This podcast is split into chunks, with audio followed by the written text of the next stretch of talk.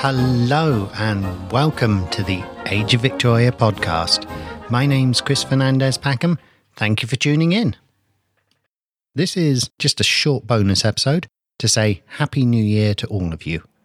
I can't believe that it is New Year already. Last New Year was a very different time for me. I'd just moved house, the kids were settling into a new school.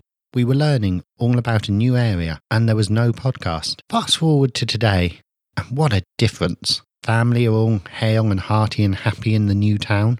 Almost as importantly, the podcast has been launched.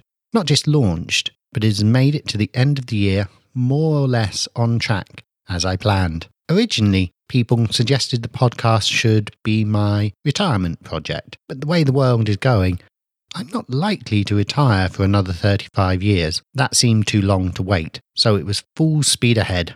A Victorian adventurer wouldn't let little things like house moves, serious illnesses, or full time employment, or vast jungles put them off, so nor did I. I have had some great feedback from the recent Christmas special, so it looks like a reading of the full work, Christmas Carol, is definitely on the cards then. If you enjoyed the podcast this year, especially the Christmas special, well, then please give me a Christmas and New Year's present by leaving a review on iTunes. I would be thrilled. Sadly, I have a nasty dose of the flu at the moment, so a detailed episode on New Year in the Victorian era is too much right now. Still, it is interesting to note actually, New Year was a major event for the Victorians. What's that you cry? You thought that New Year was only a big thing since the 1990s and clubbing, that it was something to do with Tony Blair, perhaps. Actually, the Victorians were much busier at New Year than us. It was almost as big a deal as Christmas, if not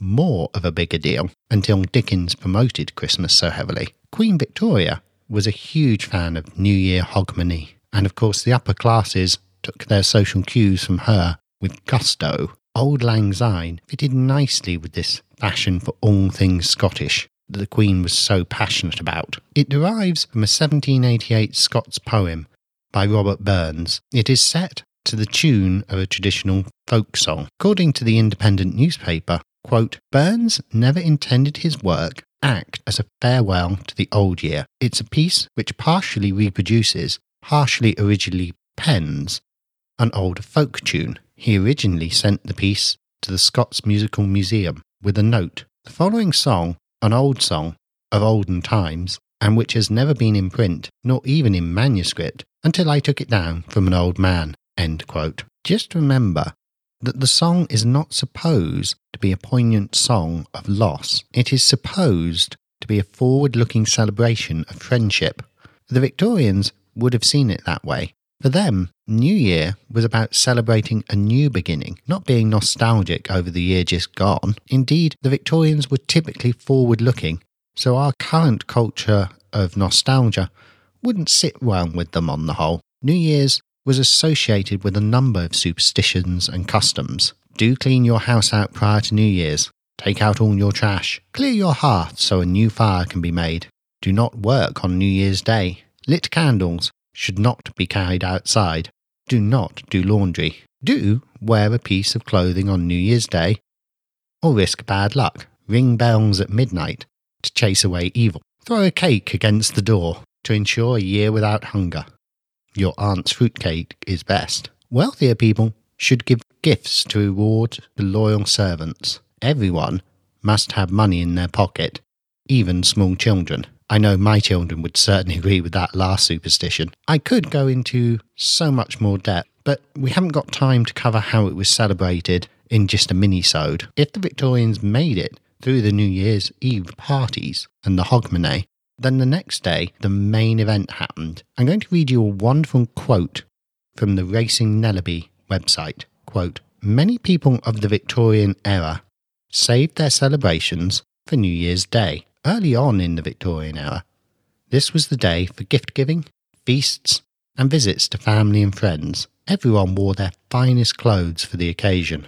According to Sunny O'Neil in The Gift of Christmas Past, a return to Victorian traditions, people of the Victorian era also used New Year's Day to wipe out their social obligations from the previous year. Wealthy people opened their mansions to visitors, offering huge spreads of food and drink. For young people, New Year's Day was a time for calling. Women and boys up to age 10 stayed home, while gentlemen and eligible bachelors visited houses. Some gentlemen would visit between 30 and 100 houses on New Year's Day. Of course, they would be obliged to have a drink at each house. Eligible bachelors would leave their calling cards to show that they had visited. Was this the equivalent of leaving a text message after a speed dating event? End quote. Well, that certainly sounds pretty interesting, and there's a lot there we could unpick if this was a full episode. I do note that it is very interesting that the social obligations from the previous year are simply wiped out. That's remarkably useful, actually, as a social custom. Now, imagine this going on around the city or the town. The houses were referred to as open houses and expected callers. Over time, newspapers began printing lists of houses that would be open to the public. Ladies wore their finest clothes, a riot of colours, men in their tightest trousers and waistcoats, side whiskers bristling, grand dames presiding over a riotous house, keeping a careful eye on which daughter was lingering with which gentleman caller, cigars being handed out and brandies poured. This was a celebration of life, colourful and indulgent, a world away from the stilted, upright, always wearing black, and highly repressed Victorians of popular modern caricature. Sadly, the custom of open houses became abused, with young men being more interested in getting free drinks than conversation, and young ladies having competitions to see who could collect the most calling cards from admiring gentlemen. By the 1890s, custom was for it to be restricted to relatives only, and by the 1920s, celebrations were restricted to New Year's Eve only, and could go into so much more depth. It's so fascinating, especially about how social customs here are almost displaying the force of law. But frankly, the Lemsip and the whiskey are calling me now.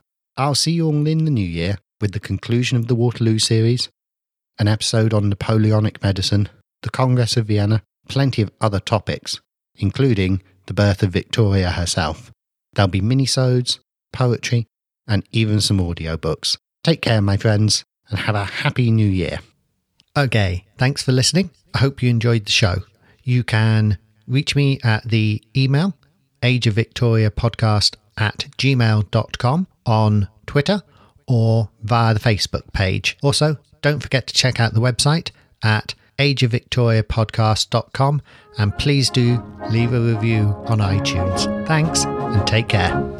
Thank you.